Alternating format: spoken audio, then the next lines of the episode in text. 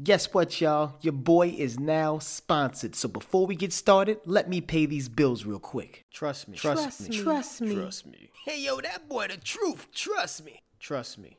Lee knows. Yo, what up, what up? Look, look, this is Lee Knows Podcast. I am your host, L. Gregory. What's going on, everybody? It's another beautiful Monday. And I just want to be real honest with you right now.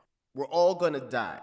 now, I know half of you are confused and the other half are shocked at what I just said. But let me explain. You see, there's a story that's gonna be written about us at some point in time, and it's called an obituary. And if you were blessed to wake up today, you have a chance to instead of writing a story of your own unhappiness, you get to change the narrative. Because right now, you have the ability to pick and choose which story goes on the pages about your life. Because life is about which stories are worth listening to and which stories need an edit. What do I mean by that? Just look around you. On every platform, everyone talks about getting to know thyself. But sometimes the best way to know yourself is to unknow yourself, to let go of the one version you've been telling yourself so you can live your life and not the version you've been telling yourself about your life. Let me say that in a different way because I know that went over a lot of your heads. Stop living your life according to the way you think people want you to live your life and start living your life the way you want to live your life, the way you're supposed to live your life. So I ask you, when that unfortunate day comes, what story do you want them to tell about your life?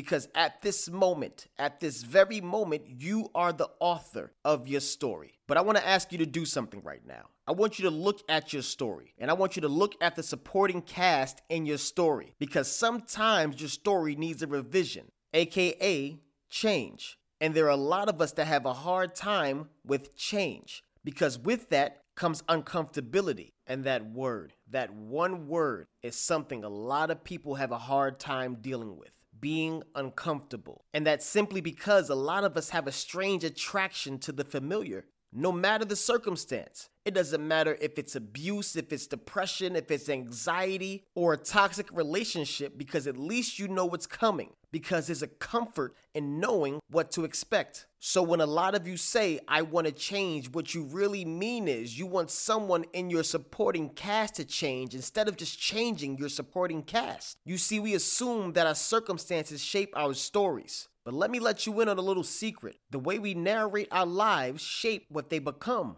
Meaning the story you tell about your life can change your life for better or worse. You could be the person that says, everybody's better than me, nobody loves me. No matter how positive I am, negativity always finds me. I'm never gonna amount up to anything. I'm gonna always be in the same spot. Because what you tell yourself has power. What you project out into the world becomes your reality. And I should know because I grew up saying the same things to myself over and over again because I grew up poor, hoping, praying, and wishing to God that my life would change. I grew up with nothing. And at a certain point in time in my life, I stopped thinking about what I didn't have and started thinking about what I could have. I stopped thinking about what could go wrong and started thinking about what could go right and now there's nothing I won't do to make sure that I have everything. So if you want anything to change in your life, you have to initiate that change. And I know it's easier said than done, but in order to have peace, you must first win the war. And if you don't change your direction, you're gonna end up exactly where you're heading. Don't wait for your path to change to change your path. Your story is still being written. If you don't like where it's going, change the narrative. You can change the inner dialogue. You have the freedom to change the narrative. You don't have to submit to the way you've always told yourself the story. Because your story may not have a, such a happy and beautiful beginning, but that doesn't make you who you are. It's the rest of your story and who you choose to be. Because at the end of the day, we are the thoughts that we choose to keep. Because once again, you are the author. You are the narrator. And when it comes to writing the story of your life, don't let anyone else hold the pen. You always hear people say, My life is a movie. Newsflash. We all have a story. The difference is, do you use your story to empower yourself? Or do you use your story to keep yourself a victim? Because the true healing begins when you shed the victim mentality and when you stand and share your story in an empowering way, your story will not only heal you, your story has a great chance of healing somebody else as well. So when that day finally comes, what do you want them to say about you when you're gone? Because your obituary will not read, Well, at least they tried. But they did have 15% body fat, washboard abs, and 100,000 Instagram followers.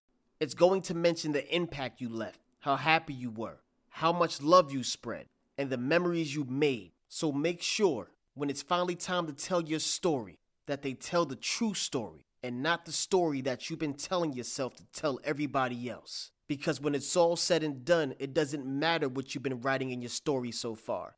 It's how you fill up the rest of the pages that counts. Trust me, Lee knows. That boy is good. Mm-hmm.